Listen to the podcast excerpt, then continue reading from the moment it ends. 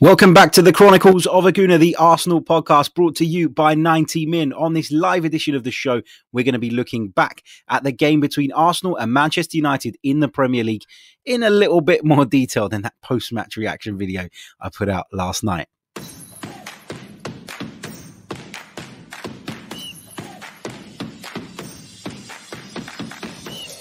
You're listening to the Chronicles of a Gooner, the Arsenal podcast.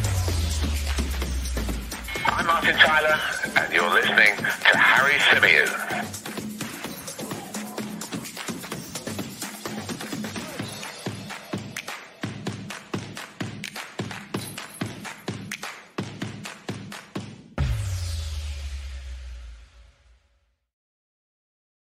Hello and welcome back to the Chronicles of a Gooner, the Arsenal podcast brought to you by 90 Min. As ever, I'm your host, Harry Symeou. And um, I've got to admit, I hated, I hated the fact that I couldn't do a podcast last night. I hated it because we've got used to in lockdown with not going to the games and, and you know, sitting at home and watching them and kind of having everything at your fingertips immediately after the end of the game. I've, I've enjoyed bringing you the podcasts uh, with a little bit of a more raw reaction. And I've enjoyed, obviously, uh, going into the games in a little bit more detail the next day. But I've really enjoyed those match night podcasts, if you like. And I, I couldn't do it yesterday. I was working. Um, I was commentating on the game for VSIN out in the United States. Um, I know a few of you tuned into that, so thank you uh, for your support. I did record a little post match video in the studio while I was waiting to go on Talksport and uh, and talk about the game. But it's not the same, is it? You know, you can't really dissect a game, um, you know, of that kind of magnitude, um, or a game of that importance, a game of that significance in a three, four, five minute clip. So I wanted to do a full podcast. Unfortunately, by the time I get home from work on a Saturday, have something to eat, have a shower, whatever, it gets ridiculously late. Uh, so I thought I'd leave it till today. And um, on this edition, as I said right at the top of the show, we're going to be digging into that Manchester United game a little bit more. We're going to be dissecting uh, some of the talking points, lots and lots. Um, lots and lots to talk about, obviously, as there always is when it comes to Arsenal, Manchester United. And I, I started jotting things down on my mobile phone on the train because I wanted to make sure that the things that were going through my mind immediately after the full time whistle didn't just escape me overnight. I didn't forget them. And then I wasn't able to then share them with you guys on the podcast. So I made a few notes uh, on my phone on the way home. So if you see me glancing at my phone during this show, that is why. Um, had quite a bit of reaction on Twitter to the, the player ratings. Uh, that went out. That was our site editor, Jay Bayford. Um, he controls and, and takes over the Twitter during matches. Uh, so if you want to debate those ratings with, with Jay, feel free to do so. But don't send me 15 DMs because I got a load of DM requests during the night last night. Um, questioning some of those ratings and and listen it's a game of opinions you know people will see the game uh, slightly differently to others but it wasn't me on the twitter so i can't give you any answers as to as to why Jay went with some of the ratings he did. Um, so if you want to um, have that debate, have that discussion, get following, uh, follow Jay. Um, I tagged him in a, a Chronicles of a Gooner tweet uh, in which I, I kind of said that uh, late last night. So give him a give him a bit of a follow and have a look and see uh, what what Jay is saying, and you can debate those with Jay uh, because I've as I said, I, I, can't speak for Jay on the player ratings, but I did have a load of DMs during the night, and I was I was sitting there looking at him, and I was like, I don't know what to say to you because at the time I hadn't even seen the player ratings. I'd been so busy getting home from work and and you know settling down and, and chilling out. I kind of wanted to stay away from my phone. but anyway, um, let's discuss the game. Nil nil draw, and you know, it was a, a far better spectacle, I think, than the scoreline suggested. I've spoken to a few sort of non Arsenal fans, friends of mine, sort of between last night's game and now, and they've kind of been like, "Oh, Arsenal, Man United, it just doesn't deliver anymore." Um, you know, nil nil draw, it's boring, um, not very entertaining, etc., etc. I actually thought it was. Uh, I actually thought it was a decent game. I actually thought it was a really, really decent watch. Obviously, from an Arsenal perspective, we were rocked by the news um, an hour before kickoff that Bukayo Saka wasn't available. We knew that Kieran Tierney was touch and go. Uh, delighted to see Smith Rowe and Partey both in the side.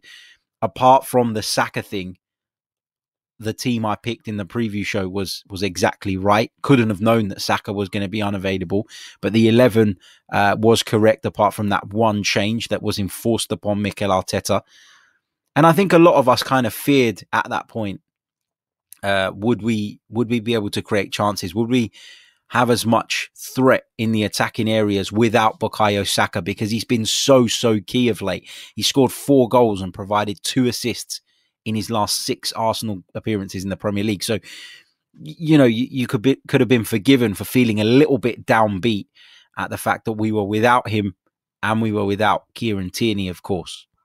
Now, before we we get into the kind of ins and outs, let's say a big uh, good morning. It's actually just turned afternoon here uh, in the UK, but a big hello to, to those of you that are joining us live, to Clement, one of our members, uh, to Steve Stone, who says, Global greetings, fellow Gooners, to Omar, uh, to Graham Sutherland, who says you need to have a word with Martin Tyler and the stadium announcer, uh, Ødegaard. They obviously weren't pronouncing the name right. I've got to say, in my commentary, I was I had to keep sort of pausing when I wanted to say his name because I wanted to make sure I got it right. Having uh, had the pleasure of of inviting or of being joined by Jonas Giæver on the show the other day, I felt like it would be almost disrespectful to get it wrong after he uh, spent some time showing me and teaching me and, and all of you guys as as well how we're supposed to pronounce it. Uh, big hello to Ale, to Alejandro who joins us from Brooklyn, New York. How you doing, mate? To Tell, uh, to Bruno, to Anton. Uh, what else have we got here? Um, to Brad Richardson, uh, to Alfred, to Steffi, another one in NYC. Uh, big hello, Steffi. How you doing? Says hi, Harry. Good morning from NYC. Uh, Haris in Cyprus says, "Good morning, Harry. Are you Greek or Cypriot?" Uh, cheers from Nicosia. I was born in the UK, but my parents are Cypriot. Yes. Um, visit Cyprus every year. It's the place to be. Uh, so big hello to everyone in Cyprus in uh, in Nicosia joining us at the moment. Uh, big hello to Gary, to Marco, to Femi, and to Tony as well. I'll come back to uh, some more of, of your comments in a little bit, but let's let's get into the game. You know, the team selection, Mikel Arteta was, was was stuck, wasn't he? He had to go with the team that he went with. I actually thought um, it, was a pretty solid selection. Um, I thought going through some of the individual performances, I thought Bernd Leno uh, had a really good game again, made a really good save, in particular that one from Fred uh, from the edge of the box, because I thought that was bound for the top corner.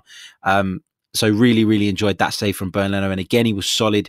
Um, his distribution is is getting better, I think, um, and I think he's he's played his way back to sort of top form, which is which is brilliant. You know, there were a few moments at the beginning of the season where Bernd Leno had made a couple of mistakes, and of course, all that rhetoric began about did we sell the wrong goalkeeper? But Bernd Leno for me is in excellent form right now. Hector Bellerin played at right back, and and I'm not gonna. I'm going to give you my player ratings during this show, so bear with me. But we'll just quickly um, no, you know what? Let's do it at the same time. It makes sense, doesn't it? Rather than going back over the same ground. So Bernd Leno, um, I'm going to give Bernd Leno a seven out of ten. Um, I thought, as I said, he made some really, really good saves. Looked assured in pretty much everything he did. Hector Bellerin, I'm going to give him a seven. Um, seen some Arsenal fans on social media giving him a hard time again in particular about the fact that he takes up this kind of inverted position uh, when Arsenal have the ball. Make no mistake about it, right? Hector Bellerin, prior to, to Mikel Arteta coming to the club, never did that. Okay, he never did that. It wasn't a, a Wenger tactic. It wasn't an Emery tactic. In fact, Emery was the complete opposite. Emery was desperate for his fullbacks to go on the overlap and go on the outside of people. That's what um, what Hector Bellerin was instructed to do under previous management. Now it's very much uh, a feature of Arsenal's game for one of the fullbacks to tuck into that inverted position. I think when you play Bellerin on the right and Cedric on the left, it becomes a little bit too narrow because with Bellerin doing it and then Cedric naturally doing it because obviously he's playing on the wrong side, I think you get um you, you lose that width that the fullbacks bring you and like Kieran Tierney brings you, for example, when he's in the side. So I take on board the point that you know maybe Uh, they were a bit too narrow in, in, in what they did, the fullbacks. But I also think having narrow fullbacks when you lose the ball um, makes it easier to defend because you get back in shape quicker. You can defend the width of your penalty area, which I think is key and, and should be the first port of call. So, in my opinion, um, yeah, Hector, Hector, Bellerin did what his manager asked of him and, and, continues to do what his manager asks of him. And I know there are a lot of Arsenal fans out there that don't like him and, and are looking for any kind of excuse to have a go at him. I don't think you really can based on yesterday's performance. Um, Cedric, I'm going to give Cedric a seven uh, as well. A couple of moments where he gave the ball away. Um, didn't really bomb on as much as he did at Southampton, but obviously the the level of opposition was was very different. Uh, the fact that Marcus Rashford was out there, he's got a great deal of pace. Aaron Wan-Bissaka actually was getting forward a fair bit as well.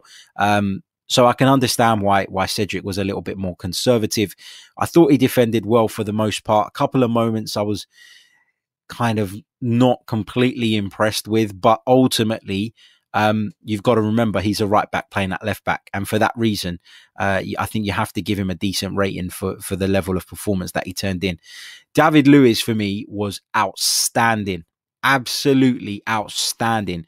He read everything Manchester United did, um, you know, in terms of putting balls into the penalty area. Knows uh, Edinson Cavani very, very well. And when you think about Edinson Cavani, for me, you know, one of the the best things about him is his movement. I think in terms of being a world class striker, I think Edinson Cavani, I think he's world class. But in terms of hitting that top top bracket, I think what he misses is the fact that he's not always that clinical in in the right positions. I know he scored a lot of goals in France, but he had a hell of a lot of opportunities playing in that really strong PSG side in what is ultimately not a very strong league overall. Um, but I just thought that to deal with the movement of Edinson Cavani is is a really tall order. It's a really hard task, and I think that David Luiz did that exceptionally well. Obviously, he knows the player. They've played together previously. You caught them uh, when the, there was a few stoppages, kind of uh, enjoying a little bit of a chit chat. So the pair obviously know each other. Um, and and I think that probably helped David Luiz in terms of being able to defend effectively against Edinson Cavani. But I thought he'd done a fantastic job. And some people may say it's overboard. I think a nine out of ten uh, is excellent. Uh, is an excellent display. To get a ten out of me is is very unlikely.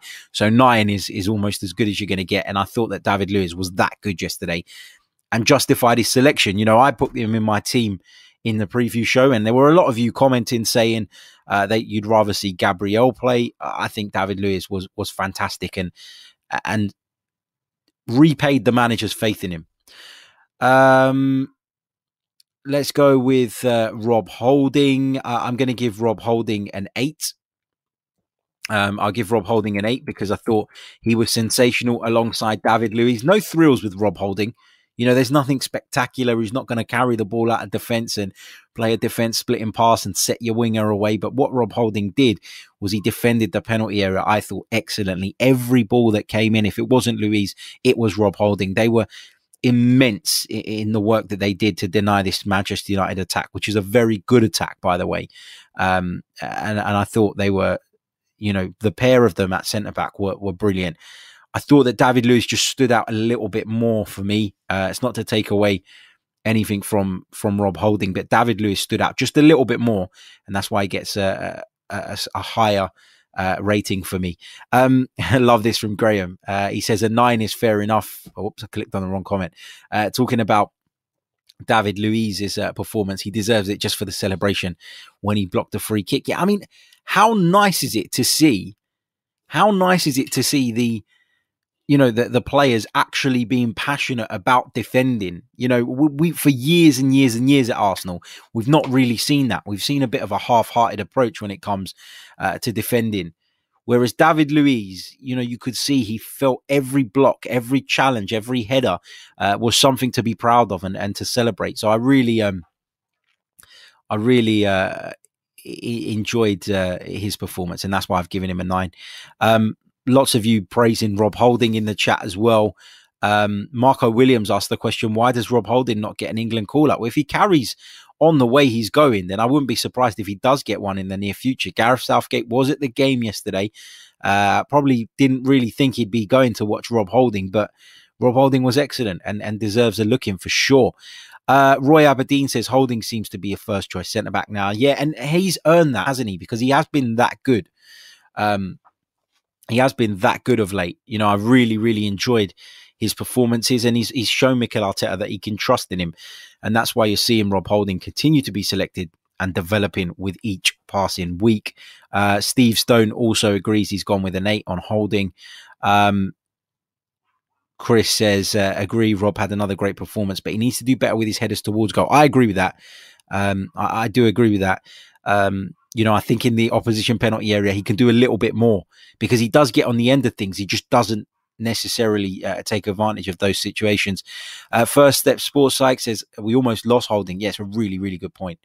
You know, we almost lost Rob Holding, um, you know, to a, to a loan deal to Newcastle at the end of the transfer window. So obviously delighted that that didn't happen because he's proving his worth at the moment. Uh, big shout out to the Blind Gooner uh, for his very kind super chat donation. He says, I think it was a good point at home under the circumstances. Let's not forget we had key players missing. Yeah, I, I totally agree. And we'll come on to that in a little bit more detail a little bit later on. Big hello to Thomas as well, who's joining us. And he says, smash the like button, people. Make sure uh, you do if you have not done so already. Let's move into the midfield. Granit Xhaka I know I get a lot of stick on this channel because a lot of people say, "Oh, you love Granit Xhaka, you love Granit Xhaka. He can do no wrong in your eyes." Um, and Granit Xhaka with each passing week, particularly alongside Thomas Partey, I think is proving his worth. Again, another outstanding performance in this Arsenal team. Xhaka gets a nine for me. I thought he was brilliant in everything he did. He was physical. He was winning balls back. He was blocking people off. He was committing fouls when he needed to commit fouls. He stood up for his teammate Cedric. Um, after that kind of little clash with Bruno Fernandes, again showing that he's a team player, that he loves uh, the group, and he's very much a, a leader. Um, never shying away from from incident. Not always a, good thing with Granit Xhaka. We've seen it get him into hot water before, but I was really impressed by his performance. And I also think that you know, the fact that he is playing with Thomas Partey has obviously elevated his game even further because he's playing alongside an absolute beast of a central midfielder. And as Russ points out in the comments, Xhaka had a 96% pass completion. He was better than Partey yesterday. I agree with that. Um, Xhaka had a night again. Chris points it out. Xhaka had a 96% pass completion rate. Tommy O'Donoghue, Xhaka was man of the match. Fantastic. So lots of you uh, backing Granit Xhaka, and I'm assuming agreeing with my rating of 9 out of 10.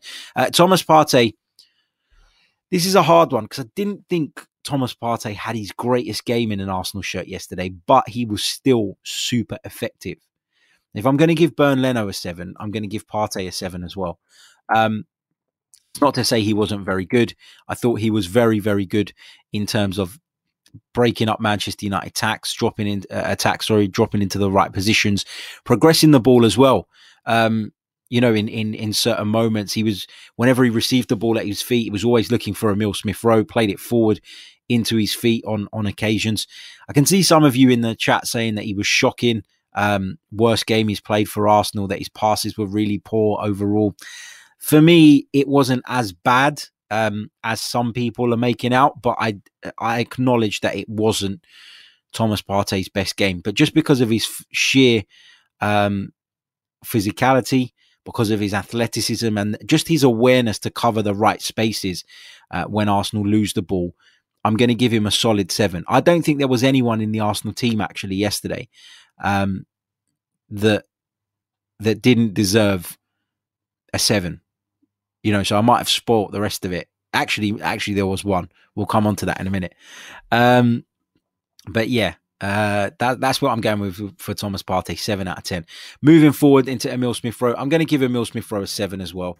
Um, didn't really influence the game as much as he would have liked, but um, you know, you got to bear in mind as well that he was a doubt for this one. Was he fully fit? Same can be said um, of uh, of Thomas Partey. Um, just just putting a pin in that for a minute. Lots of you are not happy with my uh, Bernd Leno rating of seven. He, he made the saves that I expect him to make. As I said, I pointed out one um, really good stop that caught my eye, but I think the rest of the saves that he made, I think he should have made. So that's why I, that's why I've gone with that that uh, rating. Um, Smith Rowe seven because I didn't think he influenced the game as much as he would have liked. I felt like there were lulls in his performance, so there were times where he was really involved, and there were times where um, he kind of went missing for a little bit. Not his fault, just Arsenal in general just weren't uh, breaking away effectively. And, and then Emile Smith Rowe did play some good passes, uh, in particular to Nicolas Pepe on that right flank in the uh, first half. So, um, yeah, you know, I, I thought Emile Smith Rowe uh, did okay, solid performance. Not again, similarly to Partey, wasn't bad for me, but wasn't at his the absolute peak of his powers.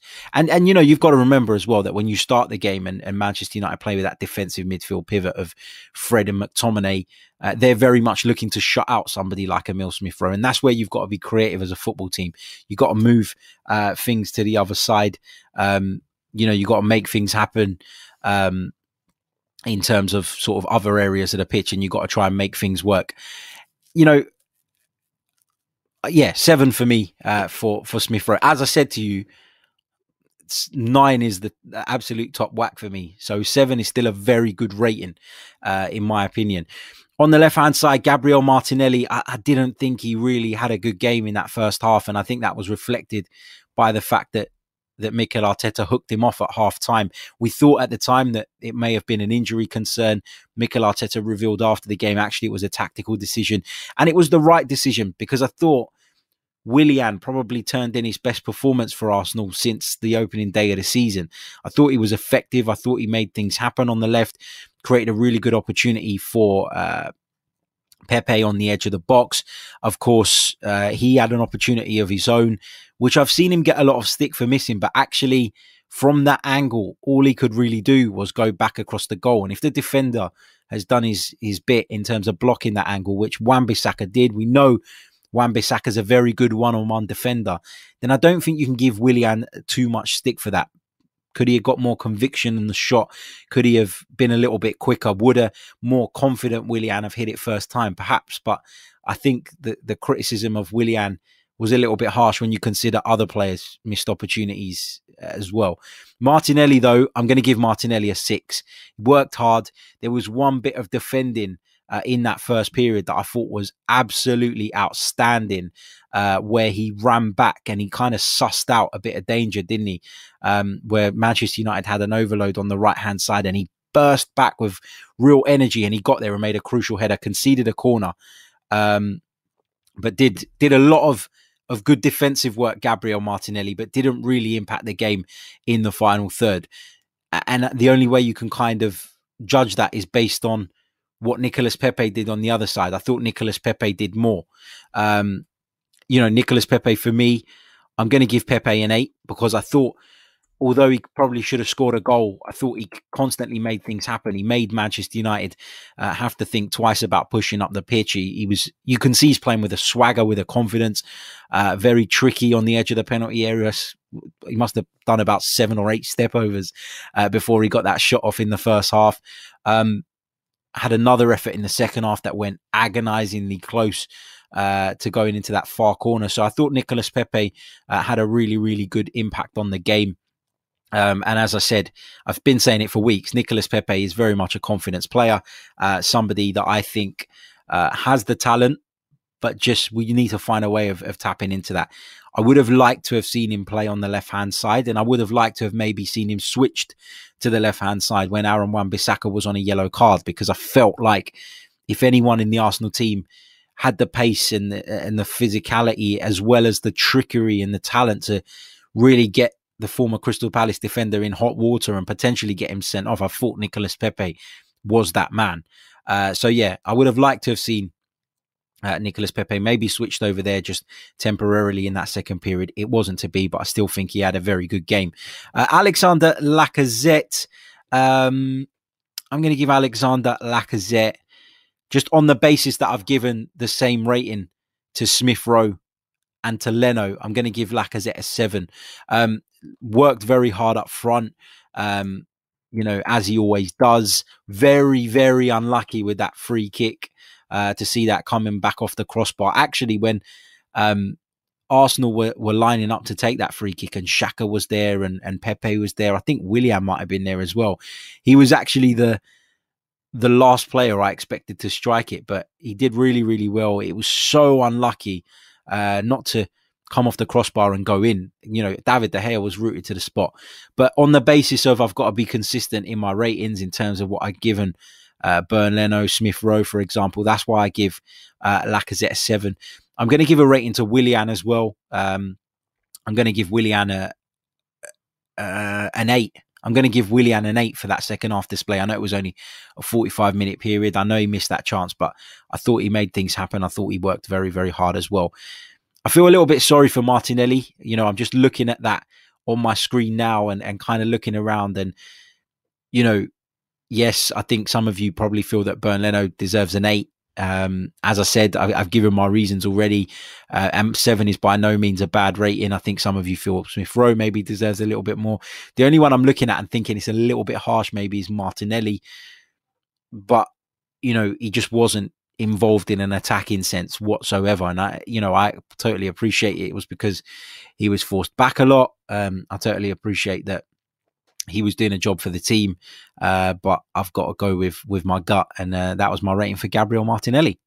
So those are my player ratings for the game uh, against Manchester United. A couple of other things uh, that certainly warrant uh, discussing.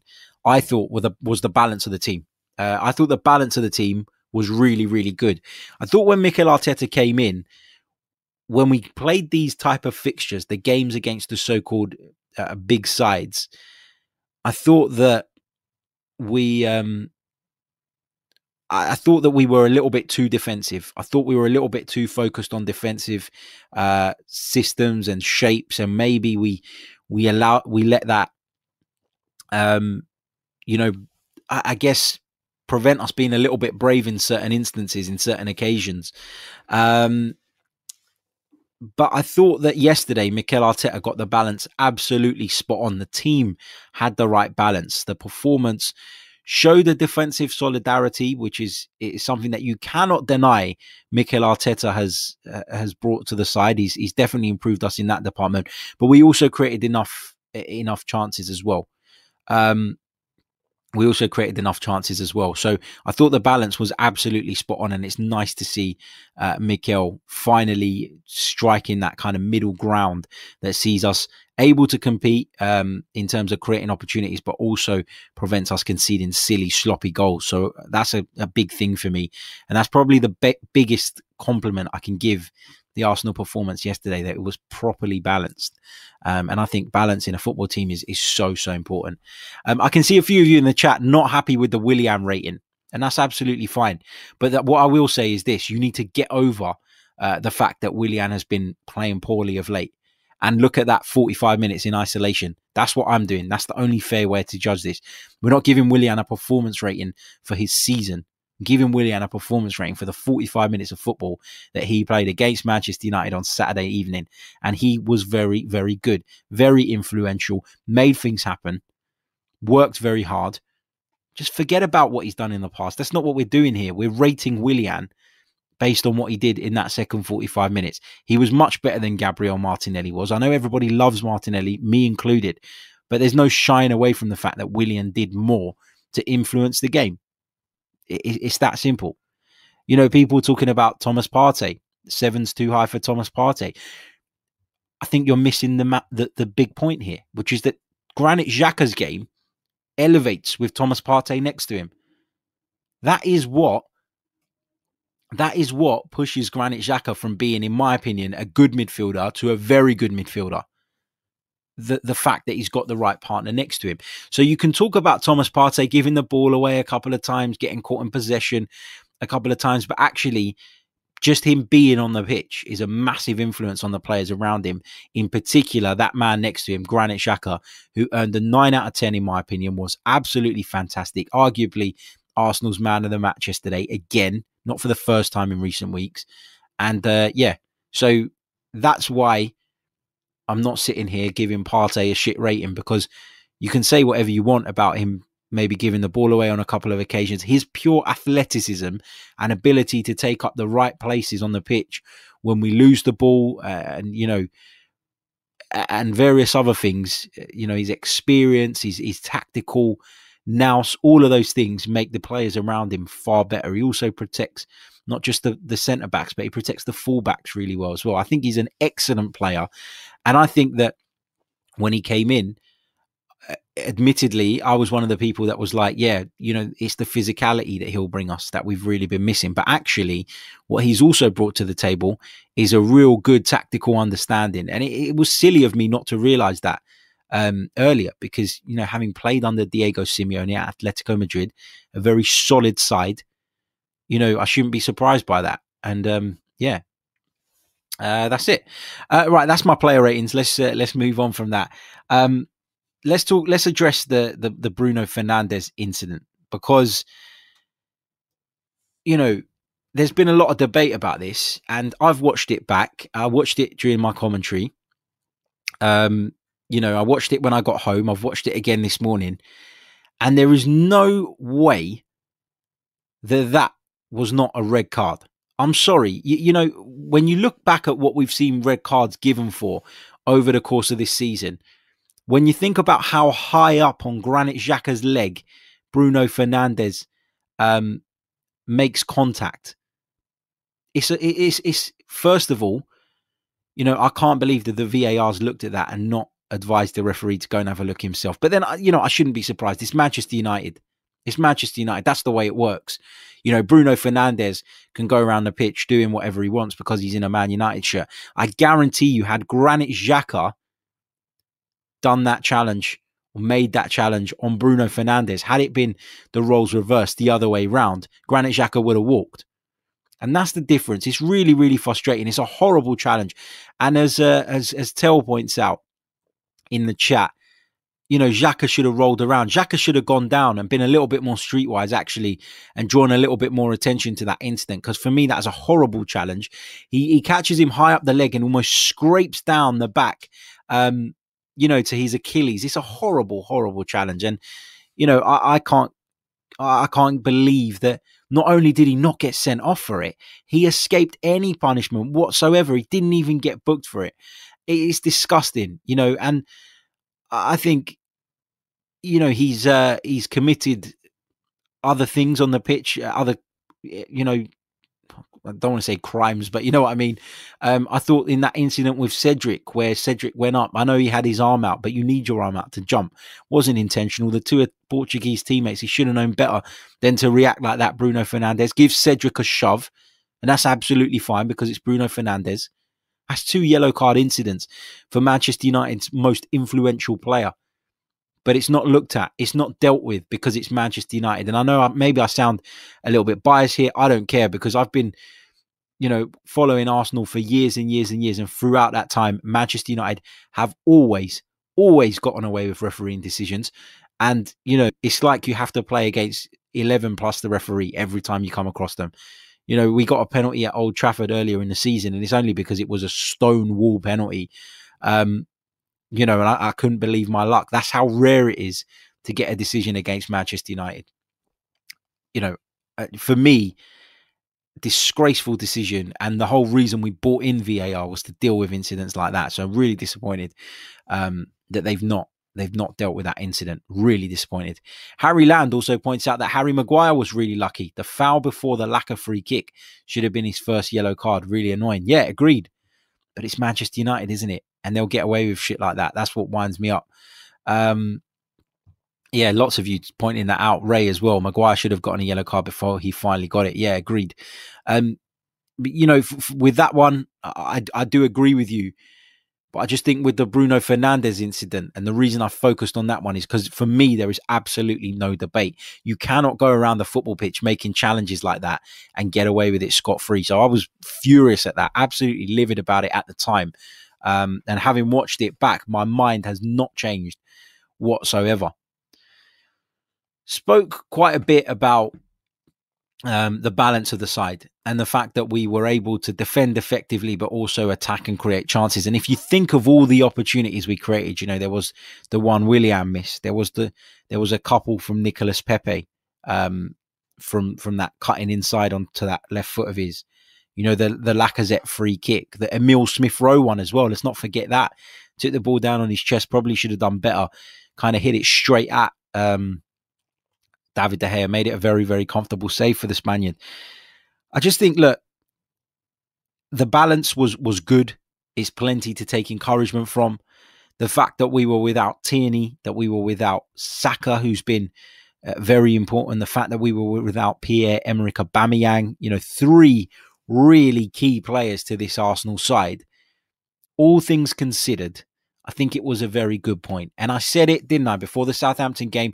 If we took four points from the upcoming fixtures, I'd have been absolutely delighted. And I am delighted. And I'm what I'm most pleased about though from yesterday is not even the result, it's the performance. Because I thought the performance was good. Yes, Edinson Cavani missed a couple of really gilt-edged opportunities. Um, but our performance warranted us having a little bit of luck on the day. Um, you know, I've seen people actually slate Cavani for that second one that he missed. But actually, when you watch that back, the ball into the penalty area is actually played behind him. I think he just does well to to get his foot on it and divert it in the right direction anyway, let alone um, you know, criticize him for the fact that it went a few inches wide. As I said earlier, I think his movement is is some of the best movement you'll see from a centre forward. If you're a young centre forward growing up, learning to play the game, and you want to watch someone for movement, Edinson Cavani is the man. And I thought that Holding and, and David Luiz dealt with him so, so well. Um, and that's another real encouragement. What is it? We've conceded one goal in our last eight. Is that right? I think so, off the top of my head. I think going into the game yesterday, it was one in seven. So, yeah, conceded one goal in our last eight. How can people tell me that Mikel Arteta has not improved this Arsenal side? He has. He has improved this Arsenal side. And now we're starting to find the balance between defense and attack, and we're becoming a far more um, threatening outfit at that end of the pitch as well. So we're certainly moving in the right direction. Big game coming up against Wolves on Tuesday night. And I want to have a little bit of a rant about the fixtures because I think the fixtures list is is ridiculous. You know, the Premier League have dealt with this season atrociously. I know that we're going through some strange times and I know that there's a need to get the season completed by a certain date. I'm absolutely fine with that. Um, but what I'm not fine with is them whole the whole bullshit of you know we're we're doing this the way we're doing it so that the fans can watch their team because they can't go to the games. As an Arsenal fan, you could put Arsenal's game at 3 p.m. on Saturday at the same time as all the other nine fixtures of the weekend, and I would pick the Arsenal game. If you're a fan of a club, you will watch that game, won't you? You know, and and that way, for example, 3 p.m. Saturday kickoffs, all 10 fixtures are played. Where there, in, there are enough channels now for them to televise all of them, and you can choose which one you want. Um, all the Saturday fixtures, 3 p.m all the midweek fixtures Wednesday 7:45. That way, you give every team a fair amount of time to to prepare and recover in between their, their fixtures. You don't have situations where managers are being forced into rotating players and playing weak sides because what that does is it it makes it damages people's chances of achieving what they're supposed to achieve.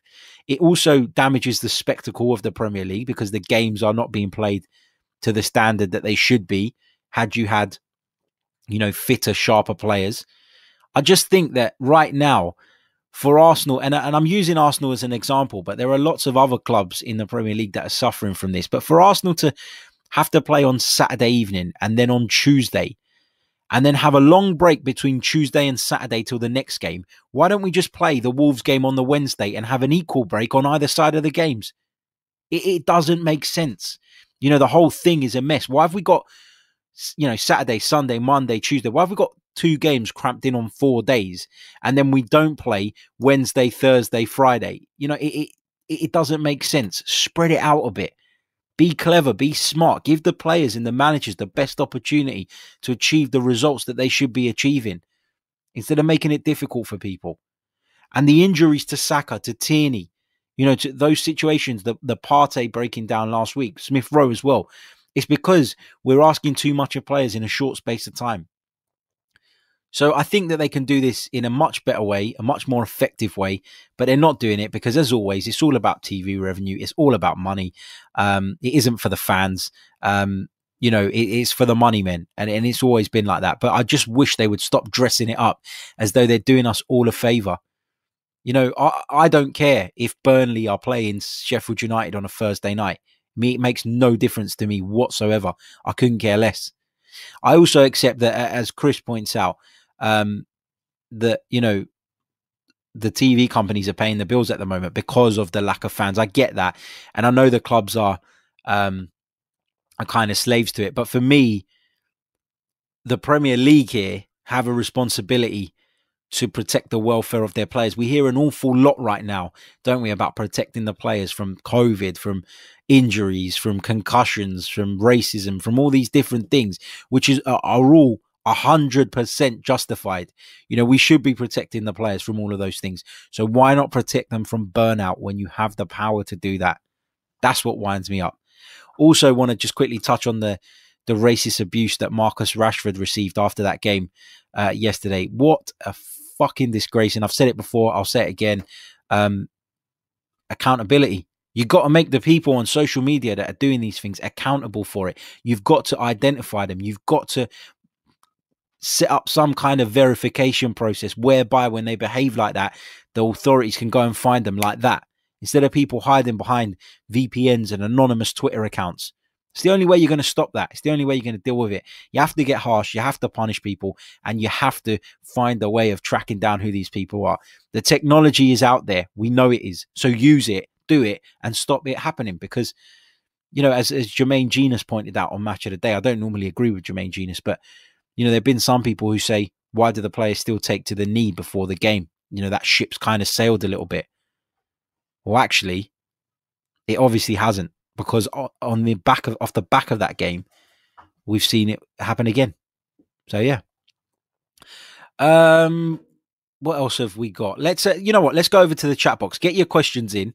Uh, let's see what you guys are saying. Let's see what uh, your what questions you want to ask uh, for the last sort of ten minutes of the show. Just a quick reminder as well. Um, if you haven't already, make sure you smash the like button. Make sure you subscribe as well. Uh, to the channel, it's very, very important. Uh, I was having a discussion the other day actually with someone as to why we say smash the like button and not just the not just hit, press the like button. It's, it's actually a really good point. It's just a habit um, I've gotten into, I can't get out of. But on YouTube alone, right now, there are over 225 of you watching us live. We've only got 66 likes. So let's take that up a notch. Um, let's get that at least to 100 uh, between now and the end of the stream. As you know, as I've said it many, many times, uh, likes are so so important on this platform. They help push the video up the rankings. They help the SEO, um, and they help it come up in in people's recommended lists as well. Uh, and that will get more eyes on the channel, more eyes on the podcast. So make sure if you haven't done that already, you please do so. It is so so important. Let's get up to 100 um, between now and the end of the stream. I think we're about what 22 short right now. I've just seen a few come in. Now we're on 80. Let's get up to you know what? Let's push it to 120. There's enough of you watching. Let's do that. Um, all right, keep keep keep plugging away with that. Let's uh, let's quickly remind you of how you can become a member of the Chronicles of a Gooner YouTube channel. Uh, lots of you have joined up already. Really, really appreciate your support. We have some great debates and discussions in the Discord server, and there'll be another piece of members only content dropping your way this week. Uh, information to be announced um, on that one. So uh, if you want to become a member and support the channel, click on the link in the description and you can check out the three tiers and decide which, if any of those, appeal to you. Also, we'll be hosting a fans phone in show tonight at 9 p.m. Uh, going to put out a tweet as soon as I finish from this stream. Uh, don't forget if you want to get involved, DM me at Chronicles underscore AFC on Twitter, and we'll get through as many of your calls as we possibly can. First come, first served. Uh, so make sure you get in there nice and early equally, um, I just want to equally. Well, I also want to remind you, I should say, uh, of the show uh, that we've got coming, or the shows that we've got coming up tomorrow. So we've got uh, a midday one, of course, as usual, uh, and of course, we are going to be bringing you a uh, live podcast at 9 p.m. with the brilliant Adrian Clark. Adrian returns to the Chronicles of a Gooner. So very much looking forward to chatting to him uh, as well. So make sure you've got your notifications turned on and you don't miss that one. Uh, right, let's go over to your questions. Louis Robson says, Was a draw a fair result? I wanted us to win badly, but it is what it is. I think it probably was. You know, Mikel Arteta alluded to that as well. Ole Gunnar Solskjaer felt the opposite. He felt that Man United probably edged it. What I would say is, I think the you know, the best chance of the game fell to Edinson Cavani. So I understand why Manchester United maybe feel like that. But from our perspective, I thought we created enough uh, to say that we deserved to win the game. Also defended well enough, and the overall display was was of a very high standard. So for me, um, I think it was just about a fair result. Yeah, just about. Uh, what else have we got here? Uh, let's see what else you guys are saying. Uh, Tommy O'Donoghue says, Harry, after recent results, how high do you think we can climb in this table before the season ends? Look, a lot of people will say that, the, that looking at the top four is still a little bit over ambitious and still a little bit far fetched. I agree that it's not very likely. Um, I think we're more likely to finish in the top six. But while it's there, while the possibility is there, that has to be Arsenal's aim, doesn't it? So when people say that this club is all about losing mentality, um, but then by the same token sit there and go, oh, well, the top four is not on. It is on. Mathematically, it is on. So why not aim for it? Why not push for it? Realistically, I think at the moment that Arsenal will probably still fall a little bit short of, of the Champions League. And it's not because I don't think we're good enough, it's because of the issues that we're facing now. We're talking about, you know, having to rotate all the time. We're talking about Tierney breaking down constantly, Thomas Partey, question marks around his fitness still, Emile Smith Rowe as well. Is Martin Ødegaard going to fit in and, and kind of get up to speed quick enough? Um, you know, we're going to be without Aubameyang for a bit now because of the, the quarantine measures. So it feels like everything is kind of working against us at the minute, and and that's why I'm a little bit skeptical or a little bit worried about finishing in the top four. I still think it's on, but I think it's going to be difficult, and it's going to take a real monumental effort from this side. So. If I had to predict right now, I'm, I'm going for a top six finish, uh, but the top four is achievable, and Arsenal should be aiming for that. That's got to be the goal, no doubt about that whatsoever. Uh, what else have we got here? Um, uh, let's see what else you're saying here. A big hello to Thomas. He says, let's support Harry on the same line as he supports us. Gooners, smash that like button, Gooners. Let's go. Yes. Thank you, Thomas. Uh, really appreciate that, man. Uh, really appreciate it.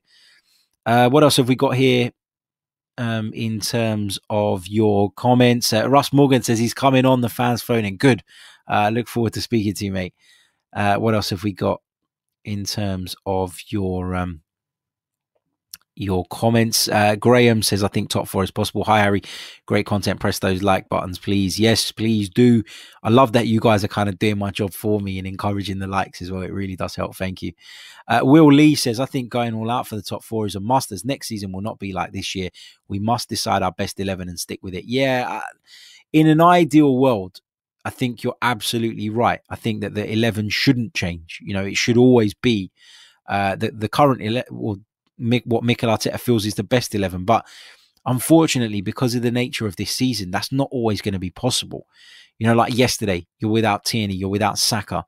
Um, you managed to get Smith Rowe and, and Partey over the line, but you know, it's not it's not the ideal team. It's not the ideal team in Mikel Arteta's eyes. Sometimes these things are just not going to be helped, and we're going to have to make the changes. And I also think as we've seen in recent weeks, there will be situations in which Mikel Arteta has to decide when someone's maybe touch and go in terms of their fitness, whether it's worth taking the risk in that particular game, looking ahead, um, you know, to to what is coming up. And and sometimes you have to do what I do, where you look at a group of games and say, right, I want that return from that group of games you know, and and th- that's how you have to do it. And sometimes you have to look at games and say, for example, if you're going to the Etihad and then you've got Burnley at home at the weekend, I know you want to go to the Etihad with the best team possible and compete. But do you want to do that if it means that you're going to go into the Burnley game struggling for fitness and could potentially lose out on three points that should be a given? So that's um you know that's something that managers have to consider now this season more than ever. Uh, what else have we got? The show says, I believe if the other players start hitting form, we should all go out for the top four. Yeah, uh, it's got. I keep saying it, it's got to be the aim, isn't it? It's got to be the aim. Um, four seven three seven. Carlin says, who who would have thought after we spent thirty seven million for Mustafi, then let him go to Liverpool for nothing? I don't even know if he is going to Liverpool. There's been a lot of talk about that, but I'm not sure that's necessarily the case. And at the end of the day, Mustafi's contract expires at the end of the season. He can go wherever he wants. It's not Arsenal letting him uh, if he signs for someone at the end of the season. Arsenal are trying to terminate his contract anyway. So if he joins them now, would it make a great deal of difference to us? I don't think so. He's not playing. Um, so yeah, and I don't think he's going to go to Liverpool exactly and uh, you know solidify their title challenge. It's Shkodran Mustafi we're talking about.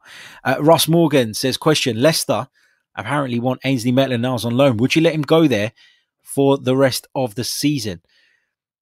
There's been a lot of talk about Maitland-Niles in the last few days. He's been linked with Southampton, West Brom, uh, and now apparently Leicester have entered the race. I wouldn't give him to Leicester because I think they're direct competitors of ours. I wouldn't let it happen.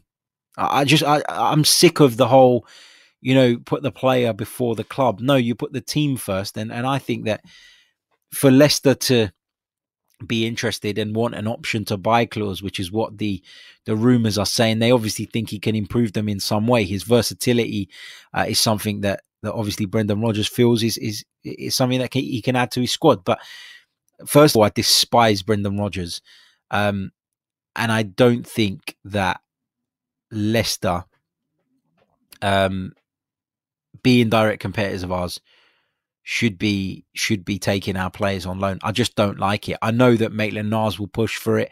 Um, you know, I'm sure if he uh, if he had the choice, he'd rather go to Leicester than the other clubs I've mentioned. Of course, Southampton and West Brom also in there. Be happy with him going to Southampton, but Leicester, no, not for me. Uh, just because of the rivalry, because of the fact that we're competing for essentially the same positions this season, I, I don't want to see us strengthening a rival, and, and that's where I'm at. Um, TM says, isn't switching the game to Wednesday uh, the same two day break to the weekend game? Yeah, it is, but my point is that you know you're you're you're opening it up, so you've got a couple of days between each game. So you play if you play on Saturday, right? you play on Saturday, you've got Monday, Tuesday, um, full days to prepare. And then you've got all of Wednesday during the day to recover and you play Wednesday night.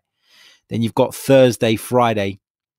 So you've got two days in between each game. Whereas now it's Saturday, you know, Sunday. Are, are the players, do the players go into training straight after a match day?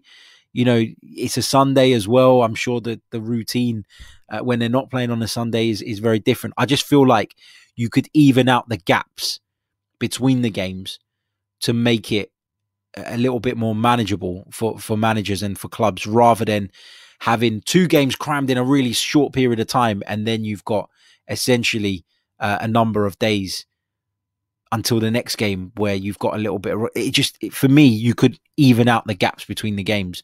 And that way i think it's easier for managers to prepare and plan. That, that's just my opinion. You know you might disagree and that's fine. Um, but i just feel like when you're then giving them a longer break until their weekend game why not just push that game forward and allow that little bit more or push it back sorry to the wednesday and give a little bit more recovery time and kind of even out the gaps rather than have a very short one and then a slightly longer one, and then a very short one, and then a slightly longer one, and then a very short one, and a slightly longer one, and so on.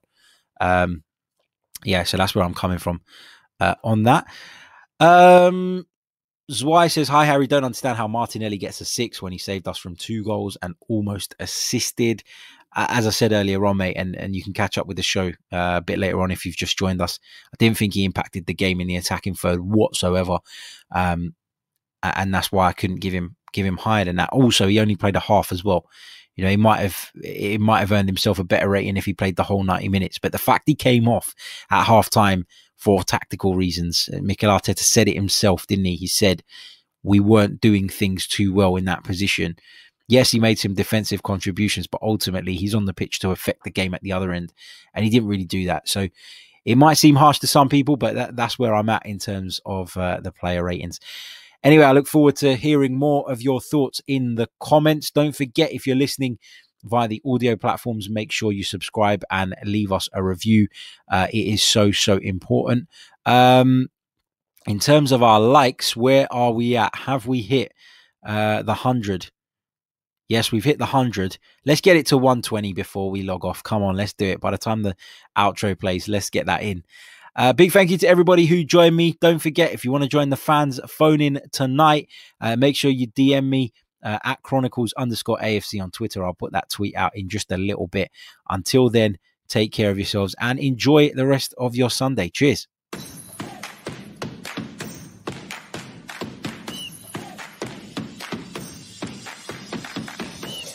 You're listening to the Chronicles of a Gooner, the Arsenal podcast. I'm Martin Tyler, and you're listening to Harry Symeou.